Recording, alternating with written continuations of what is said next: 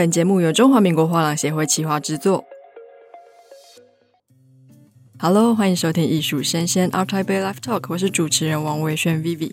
那先跟大家公布一下，我们2023年台北国际艺术博览会将在10月20号到23号在台北世贸一馆盛大举行。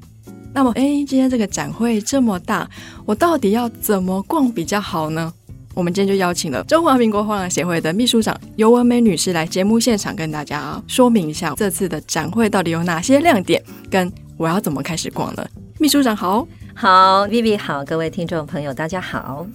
因为很多听众看到关于 ART TAIPEI 今年的宣传，大家都会有一个共同的疑问，今天第一次进入这个艺术的殿堂，展会这么大，我要怎么逛啊？说实在的，今年呢，我们台北艺博呢是在世贸一馆，就是使用它的全区啊。你知道世贸一馆的全区呢，总共有23450平方公尺。那或许你比较没有概念说，哇，这么大，你大概要花多少时间啊？一般来讲，你要在每一个展位都欣赏到作品的话呢，我相信2天都不够。2天都不够。但是呢，如果说您有一整天的时间，我倒可以呢来作为一个导览达人带着大家呢，台北艺博还没开始之前，先带大家了在空中逛一逛走一走希望说这个节目30分钟之后呢，大家对于台北艺博呢怎么逛会有一定的了解。是，就是一个基本的轮廓嘛。对，那其实展位这么多，我们从入口进去。好，我们今年在世贸一馆嘛，所以呢，我们的入口呢比较建议大家如果说您是开车的话，在地下停车场有付费的停车场在世贸一馆。那另外的话呢，如果说您是搭乘捷运的话，在信义线在世贸站，你就下车了以后，当然比较建议你是从大门进来咯。为什么呢？因为从信义路的大门进来以后，你会看到 ART TAIPEI 的主墙，这个是我们今年的主视觉。那我们今年的主视觉也描述一下其实呢，今年是台北艺博的30届。那说实在的，从1992年一直到今天台北艺博能够坚持办30届，其实这个是在亚洲地区非常难得的一个记录。所以呢，我们今年的主视觉呢，就是用比较喜气的颜色有红色桃红色粉红色，刚好有搭上今年的全球的流行颜色。 Vivi 你知道全球流行颜色是什么吗？我知道好像每年会出一个图鉴，然后会跟你说今年的流行色是什么。是，然后呢，今年呢因为有芭比风嘛所以那个颜色其实跟芭比风，就是芭比的颜色是还蛮像的，然后刚好结合30届的喜气洋洋这种感觉所以呢，我们有3个不同的红色的色块，下面呢有一个小小的小门那就是让大家知道说，其实您呢借由经过了这个门之后呢，你就会看到哇，很多缤纷的艺术的世界这样子所以呢，非常建议大家就在展场的入口可以留下您的倩影，或者是您跟你的朋友一起来的话，也欢迎您呢可以在主视觉前面可以拍张照片合影一下。进到会场首先第一关一定要经过我们的门禁管制的同仁，我比较建议大家就是事先线上先买好票，那这样的话呢，进场比较不会耽误时间。是，那另外的话呢如果是你对于线上购票不是那么的熟悉那个方式，那你也可以在现场购票，在世贸艺馆的外面呢也有现场购票的售票窗口，只是说可能现场购票稍微要排一下队这样子是。那我们要开始逛展会，第一个要问的是那我们应该要穿什么这是一个好问题因为刚刚有讲到因为我们的展场这么的大所以呢你一定要穿好走的鞋。像我本人的话，我认为好走的鞋是高跟鞋。秘书长跟大家都不太一样，是，所以我基本上我会穿高跟鞋逛展这样子那其实对我来讲不是逛展是工作啦。好走的鞋可能每个人定义不一样了所以一定要穿好走的鞋，因为呢场地这么的大，那也要方便你行走嘛可以逛展。另外的话呢，一定要穿漂亮的衣服。我真的比较建议啊，大家穿美美的，因为基本上呢，我也相信现场这么多的艺术品，你进来以后呢，其实你沉浸在这个艺术品当中，你自己本身其实也是艺术表现的一部分哦。嗯，所以你一定要穿美美的哦，真的啊，不管男生女生，我都真的蛮建议。这个是对一个场域的尊重，也是对你进入这个场域哦，我觉得这是蛮有仪式感的，应该要穿美一点来看展这样子。没错。那另外的话呢，进场之前也有一个小提醒哦，因为你穿得这么美嘛，对不对？如果说你逛展的时候手上拎个大包小包，还有什么雨伞之类的，肯定它又不美了啊，也很累赘啊，又要走那么久。因为我们有一个很大的寄物室，可以免费来寄物。我们的寄物室呢是设在展览馆，一进来之后呢会有一个手扶梯，搭手扶梯上2楼就会看到一个寄物室的招牌，那你可以在那边寄物。那当然呢，你离场的时候千万要记得要去把你的物品领回这样子啊。所以呢，你把这些物品都寄物了以后呢，你可能是带着你的手机啊、入场凭证啊、重要的钱包啊等等啊，欢迎您轻轻松松美美的来逛展。是，那我们现在进场，不知道今年有什么亮点？因为今年是30周年嘛啊，所以这一次呢总共有145家的展商。除了参展的展商之外呢，现场呢还会有品牌的展位，就是我们跟一些国际知名的品牌合作。那另外的话呢，也有可以让大家吃吃喝喝、消费聊聊天的地方啊。那我就分开来讲，我们先讲艺术本身。这今年呢，有145家画廊一起来参与。前3年呢，因为有疫情嘛，所以呢，今年呢，虽然大家国境都解封了，所以这次呢，我们总共呢有68家国外的画廊参与啊，就是突破了以往前3年啊这个被束缚的一些困境，然后再加上我们国内呢，总共有77家画廊啊，总共横跨了大概有11个国家，共同的来呈现。那这些国家呢，包括我们台湾本身之外啊，还有日本啊、韩国啊、中国香港啊、英国啊、新加坡啊、法国、美国、越南、印尼、泰国等等。所以我刚刚有提到这么大的一面积啊，展位面积其实是我们从画廊协会开始办艺术博览会台北艺博以来，1992年以来到现在使用的画廊展位面积最大的一年，算我们的历史新高啦啊。那另外的话呢，除了刚刚我有提到有一些东南亚的画廊这次也来参与，所以我们特别呢把这些东南亚的画廊呢，他们的位置呢排比较靠近，形成一个就叫做东南亚艺术平台啊。那这个东南亚艺术平台呢，就是我们你知道政府其实一直以来都有希望就是在政策上有南向的一些政策嘛，那当然艺术的交流东南亚这一块我们也希望能够持续的来做啊。虽然说可能东南亚他们的画廊本身出来参与国际的艺博会并不是那么的踊跃，不是那么的多，但是呢跟他们交流起来，你可以看到东南亚艺术他们跟其他的区域不同的一个风貌，真的蛮建议的。那东南亚的平台专区呢，那就是你进门之后它在右手边，所以你进来呢右边，然后右转再右转，你就会看到了东南亚的平台。东南亚平台在入口进去右转再右转的那个 corner 全部都是东南亚的，对，就是会有一个东南亚的平台合作啊。那除了东南亚平台之外呢，画廊协会早在2014年呢就开始来号召把亚洲的艺术这些画廊们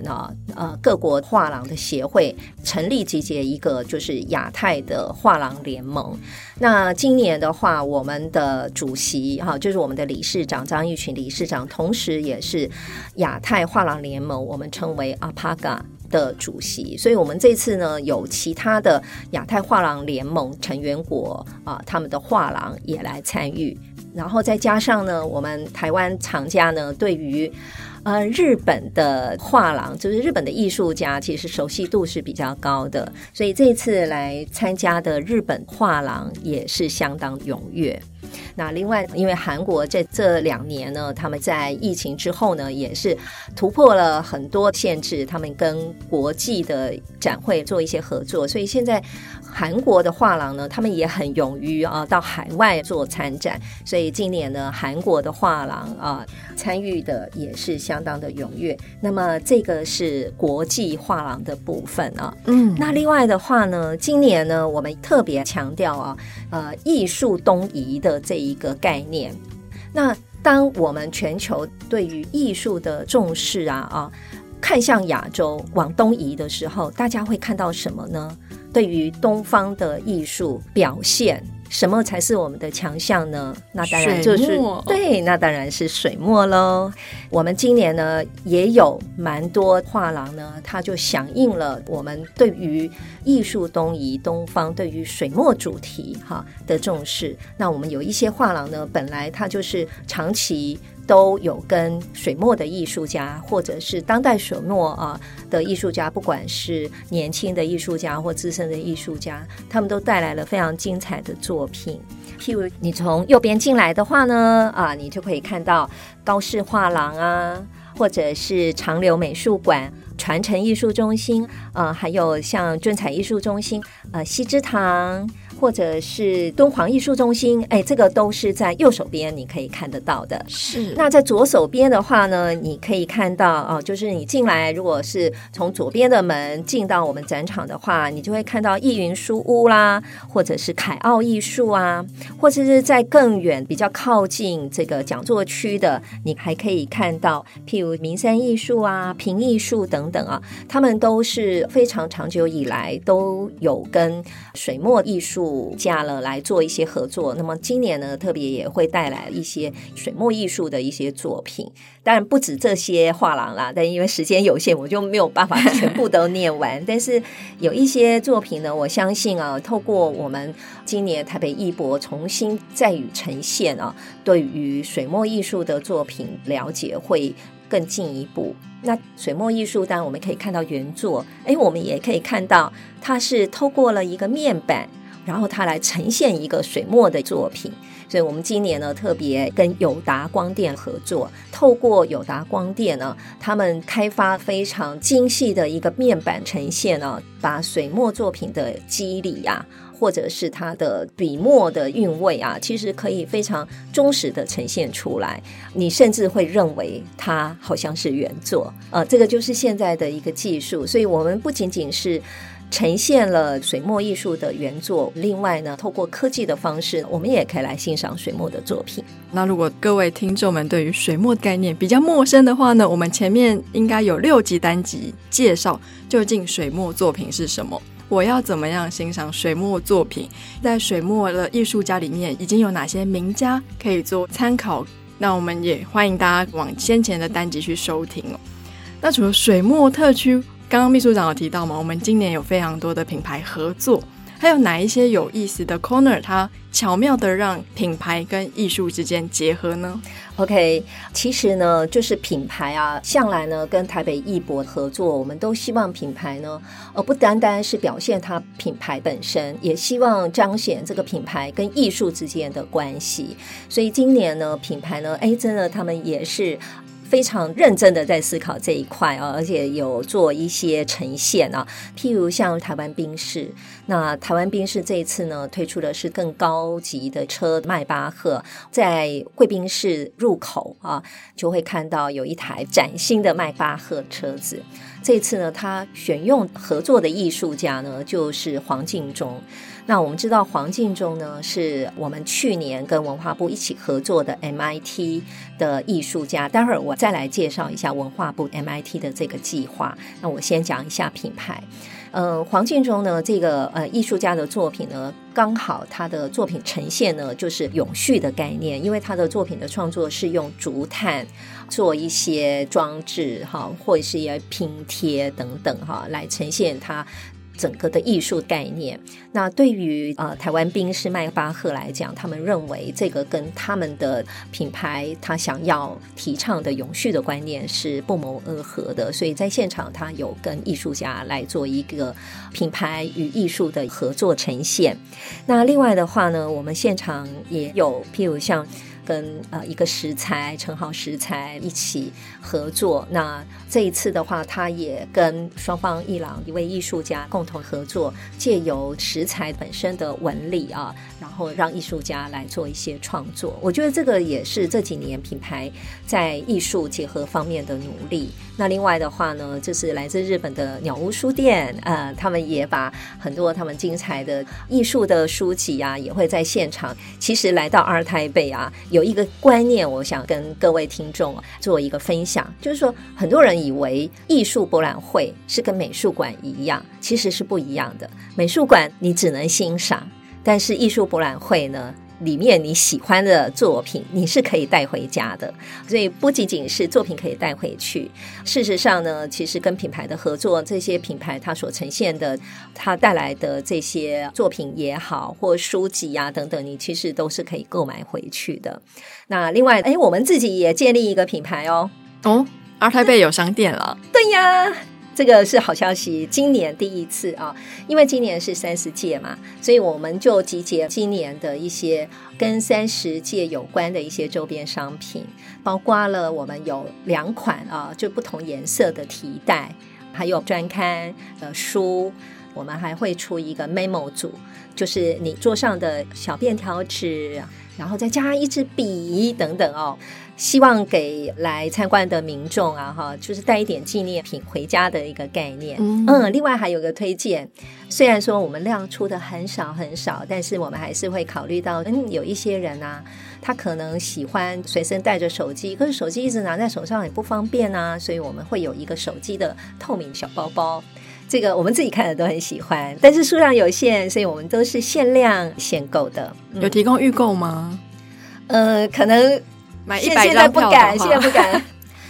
因为呢我很怕现在真的数量有限，然后有一些我们还是要保留给贵宾，因为有 SVIP 贵宾可以兑换的，所以我们想说一开放预购的话，我可能现场的料可能会不够，所以我们今年试水温咯。如果大家反应很好的话呢，我们明年呢就要进一步的来预购，来做更多的开发啊，也希望各位听众朋友能够支持哦。那这个 AT 的商店在整个展场的位置是进来以后呢，左转再左转你就会看到了。你也可以问我们进来以后呢，两边呢都有询问台，不知道方位的话呢，你可以问一下询问台。询问台的旁边呢，我们也有现场的大图，你可以把大图扫描 QR code， 或者是你把大图拍下来，或者有些人呢还是习惯纸本，你可以呢在进入展场之后，在左右两边你就会看到我们会有纸本的 ART Map， 你可以看一下。我们呢就是两边的服务台都可以接受您的询问啊，你可以问一下我要买商品啊，纪念商品会在哪里。今年还有一个创举，我们在纪念商品店啊哈，也会有我们从第1届到第30届每一届的专刊电子书，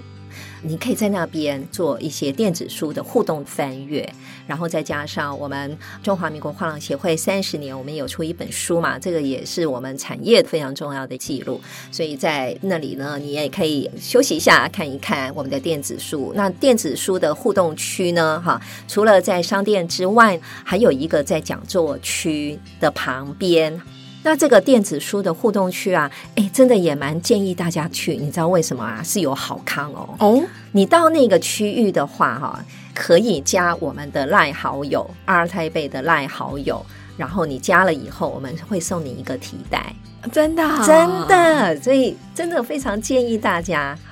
可以到那边就是领好康啊，当然也是限量啦我们每一天呢都会留一些额度。那这个提袋呢，其实是我们过去就是张理事长这一任的任内2021、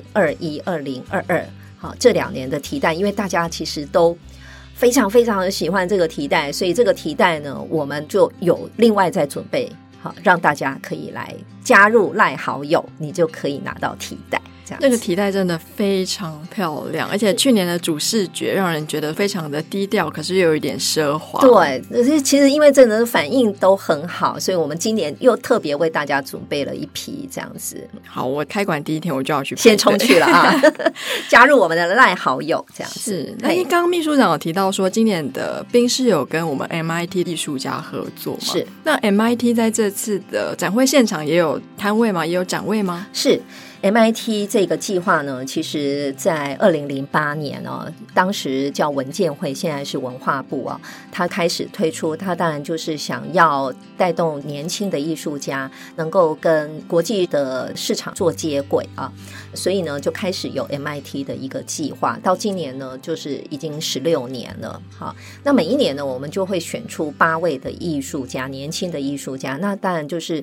经过了层层卡卡哦，就是找了很多，文化部也找了权威专业的评审，选出8位的艺术家。那这8位艺术家呢，我们会帮他跟我们参展的这个展商呢来做媒合，好，那共同在我们的ART TAIPEI的现场呈现。那 MIT 的展位呢，你从右手边入口进来以后走到底，然后你看一下左手边就会看到了。那一样就是你如果说知道你要去哪里了哈，你可以直接就问，进场以后有询问台，你就可以直接问他说我要去哪里，你告诉我去哪里，这样子他就会告诉你了啊。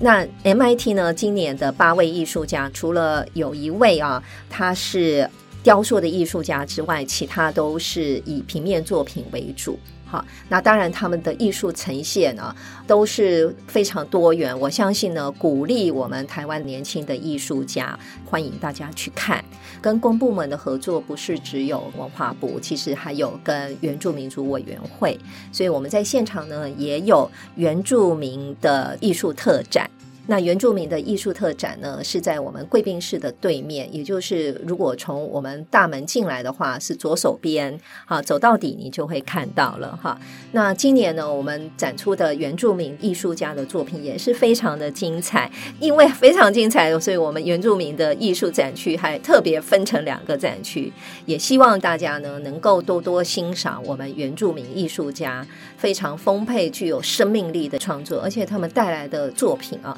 量体都非常的大，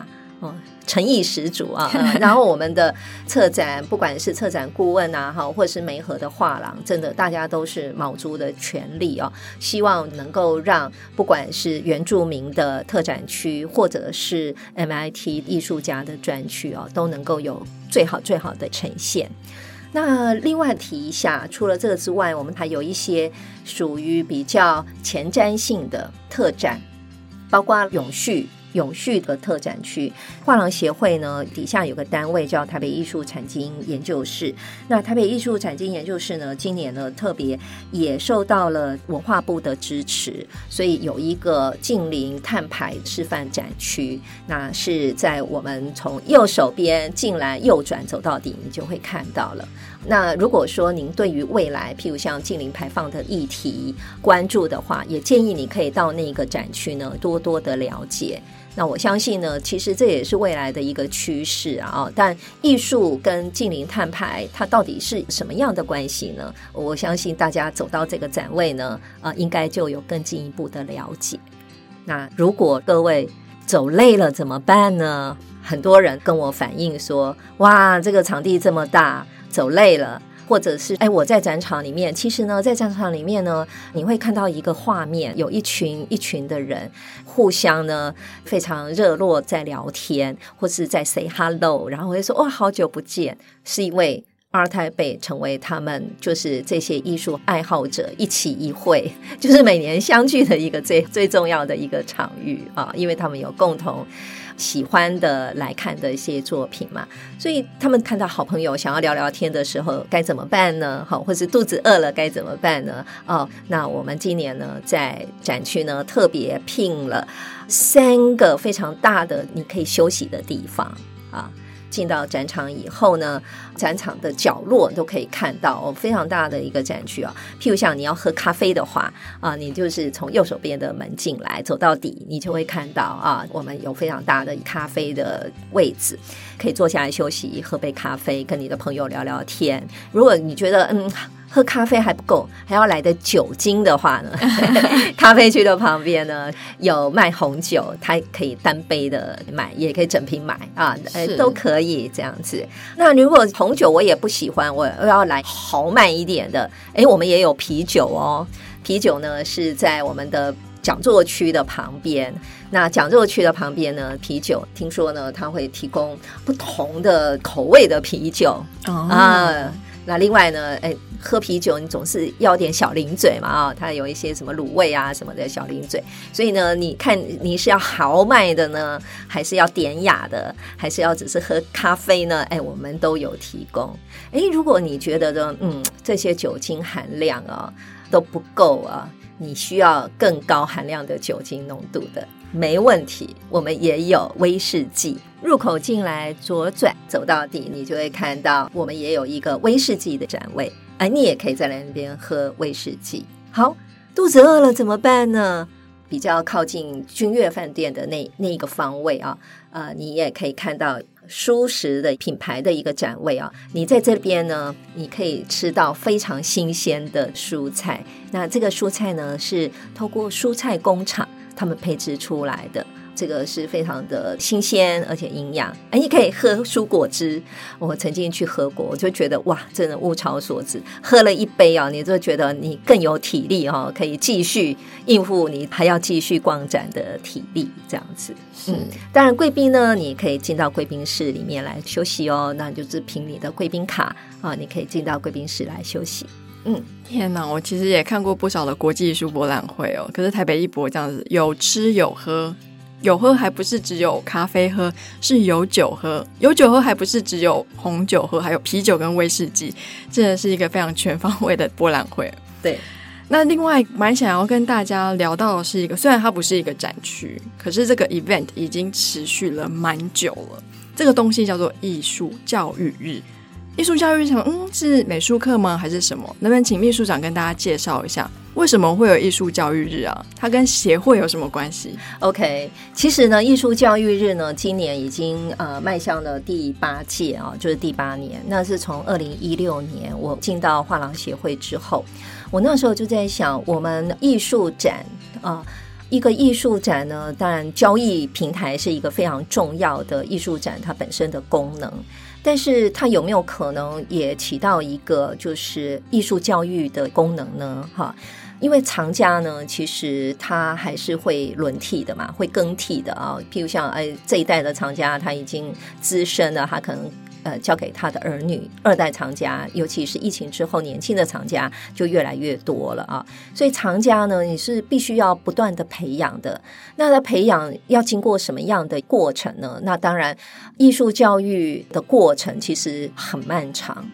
政府很长期以来都在讲说什么生活美学啦、美学教育啊等等，我觉得 ART TAIPEI 就是最好的场域啊，因为我们呈现了那么多来自全球很多不同艺术家的一些创作，在短短的5天当中，你可以看到这么多精彩的作品，而且环境欣赏的环境又是这么的舒适跟完善，非常非常难得的机会。所以我那时候就在想说，是不是我们可以开始启动一些艺术教育的计划哦。那以前呢并没有称这个是叫艺术教育计划啦，以前可能倒是零散的做，譬如像跟原住民的孩子可能有一些快闪的活动啦，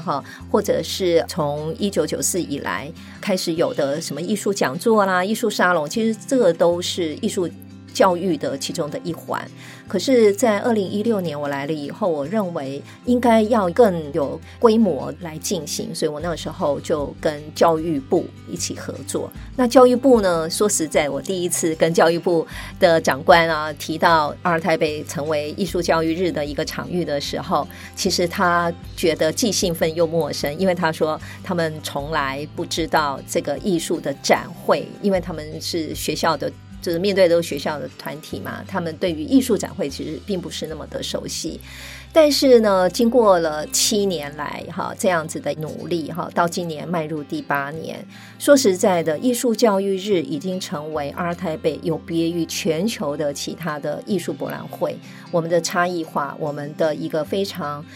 为人称颂的特点啊，就是在我们的艺术教育日。所以我们ART TAIPEI呢会在展会的最后一天啊，也就是今年是10月23号礼拜一啊，这一天我们称为艺术教育日。那艺术教育日呢，我们今年呢有2个重点哈。那第一个重点还是一样维持，会让接近差不多有500多位的学子哈来参观。那当然他们的参观呢，我们是有一系列的安排，譬如像他们来参观之前，我们会给他做一个参观礼仪15分钟。为什么一定要做个参观礼仪呢？因为呢这个孩子呢也必须让他了解啊，进到展场之后他必须要遵守的一些规范，不然的话呢这些展商看到这些孩子会很害怕，不晓得这些孩子会不会做出什么其他的惊人的举动。但是说实在的，7年来啊，我们的展商从第1年看到一群孩子走进来，他们瞪大了眼睛，觉得不可思议，因为他们觉得这些孩子是不是会来搞破坏啊？一直到他们都觉得这些孩子呢，真的这7年来，这些孩子啊进到展场，他们真的非常有秩序、有规矩，然后呢，老师也做了很好的引导哈。所以我们一开始呢，就是参观礼仪是非常重要的。那参观礼仪之后呢，我们会带他呢去看2个特展，一个就是 MIT 我刚刚提到的跟文化部一起合作的这个青年艺术家的特展哈，总共有8位艺术家。那这8位艺术家呢，我们都会请他留在他们的展位的现场，然后跟这些小朋友来互动啊。说实在的，这些小朋友呢或是学生呢跟这些艺术家互动啊，他们都会把这些艺术家当成他们未来想要学习啊，或者是当作是一个典范这样子来崇拜，你知道吗？哈，因为这些小孩子呢，其实大部分他们本身就是美术班，所以他们对于美术的学习的部分，他们有一定程度的了解啊。那跟艺术家来互动起来，或是多看看这些艺术家的作品啊，那对他们来讲是有更好的一个启发。那另外的话，也会让他们看原住民特展区，也让他们了解啊，就是台湾艺术的呈现啊，不仅仅是年轻的艺术家这一批人，那另外还有就是我们属于原住民族的艺术家们他们所呈现的艺术作品。我就记得在应该是2016一开始来办的时候，那时候有一群是偏乡的孩子，特别让他们看原住民的展区，然后他们因为原住民的孩子眼睛很大嘛，咕噜咕噜这样子，你就看到眼睛放光芒，然后他就跟我们讲说他知道原来艺术家也是一种职业，他以后也要当艺术家。那或许呢，我们就是埋下了一颗种子，让一个可能未来的艺术家他立志他要从这里当做一个他的出发点也不一定。所以我觉得这个种子什么时候发芽我不知道啦哈。那今年还有一个特别的特点，就是我们来主张文化的平权，就是说其实对于艺术的欣赏不仅仅是一般的学子，就是特殊的学生，我们今年也提供他一个机会。所以文化平权这个部分，我们今年特别跟启聪的孩子一起来帮他们做导览，所以我们特别跟台北市政府这边呢也申请手语老师啊，所以我们有导览老师也有手语老师，然后陪着这些启聪的孩子们一起来看展览啊，那这个是我们第一步啦。当然就是明年可能或者是会有其他的启明学校的学生他也要来，那可能我们还会有其他的计划也不一定，但是我们就有想到说比较特殊的族群他们也能够来接触艺术，真的是挺好的一件事情这样子，真的是一个很棒的计划耶。对，其实这几年啊，我们艺术教育日啊总共已经服务了5615位啊，今年还没有加上去，今年再加上500多位的话，我们就超过了6000多位的学生啊，我们来服务他。你想想看，播了6000多颗种子， 1/10发芽，真的我就觉得非常开心了。或许他是未来的艺术家，那或许他是未来的藏家，这个都是有可能的。是因为时代更迭嘛，我们资深的藏家或是艺术家慢慢的推到舞台之后，我们需要有新的种子慢慢的发芽，然后变成是我们下一个世代最主要的战力。是，对，它真的是非常有意义的活动。所以今年的主题就是以启聪学校的这些对文化禁用的部分，就是文化平权的部分，我们就会邀请启聪学校。当然还有一项呢，其实它也是艺术教育的一环，就是我们今年呢也推跟美侨协会一起合作，那我们也推亲子共赏啊。今年呢就是一个小范围的，我们推20个家庭，父母要带着孩子一起听导览，等于说父母一起共同学习共同欣赏。那我们觉得如果说艺术也可以成为他们全家共同聊天的话题，或是共同的兴趣，这不是也挺好的吗？所以我们每一年台北艺博呢，都会有一些新的想法，可能会试水温试试看。那如果说大家反应好啊，或许呢我们在接待能力允许的范围之内，我们都会尽量的把这个触角呢做到更广，延伸出来这样子。那这个亲子的报名已经额满了吗？是的，秒杀因为我们只有20，今年先试办只有20对这样子。秒杀的话，我看明年再续办的可能性是蛮高的哈。但是因为说实在的，因为我们呢着眼点就是艺术教育，所以我们不是说你进来就好了，其实我们会有安排一系列的所有的活动，那让你呢真的就是进来可以真的是可以学习到或是看到，会有所收获啦。所以对我们来讲，我们也要衡量我们的接待能力，好，我们工作同仁的这些应对进退啊等等，这些我们都会一并来考量。我们希望我们所呈现的就是ART TAIPEI最好最好的一面。所以今年呢ART TAIPEI的时间呢，我可以说一下吗？没问题。好，其实时间也快到了啊。我们今年ART TAIPEI的时间呢是10月20号到23号，这个是公众展期。如果你还没买票的话，赶快啊！其实你可以搜寻ART TAIPEI官网，上面呢所有的资料都有，包括呢怎么样去买票哈，上面都会有。那建议大家就是事先先购票这样子啊，这样方便大家进场，也可以比较快。那我们对于拥有贵宾卡的贵宾啊，那我们呢会有提前19号，10月19号啊，我们会有一个贵宾预展。那贵宾预展呢，你就必须要凭我们ART TAIPEI所发放的贵宾卡才能够进场。但一般的我们的艺术爱好者真的都非常强烈建议大家哈，20号的下午啊，然后一直到23号傍晚这段时间呢，都能够把握这个机会来看ART TAIPEI第30届的呈现。当然我刚刚讲了，可以上我们的官网，你也可以加我们的LINE好友啊，或者是我们也有微信的公众号啊等等，我们真的有很多很多的管道，你都可以接触到ART TAIPEI的讯息。各位听众，你如果在台北的路边街头，最近你会看到很多计程车上面都有我们ART TAIPEI的广告，甚至你如果搭计程车的话，你可能都会看到我们ART TAIPEI的广告。因为我们从这几天开始，在计程车内全时段24小时全国的计程车里面都可以看到我们的广告，所以铺天盖地所有都是艺术的资讯，你能够不来吗？是在台北艺博等你哦。经过我们秘书长非常详细的介绍，整个ART TAIPEI包括怎么逛展，我有哪些重点可以马上知道什么样的展位大概在什么样的位置，不知道要怎么办的时候，我可以问询问台。那我们诚挚的邀请各位，2023年10月20号到23号世贸艺馆第30届的台北国际艺术博览会，与我们共襄盛举。那秘书长跟理事长都会在现场等你们哦。肯定的。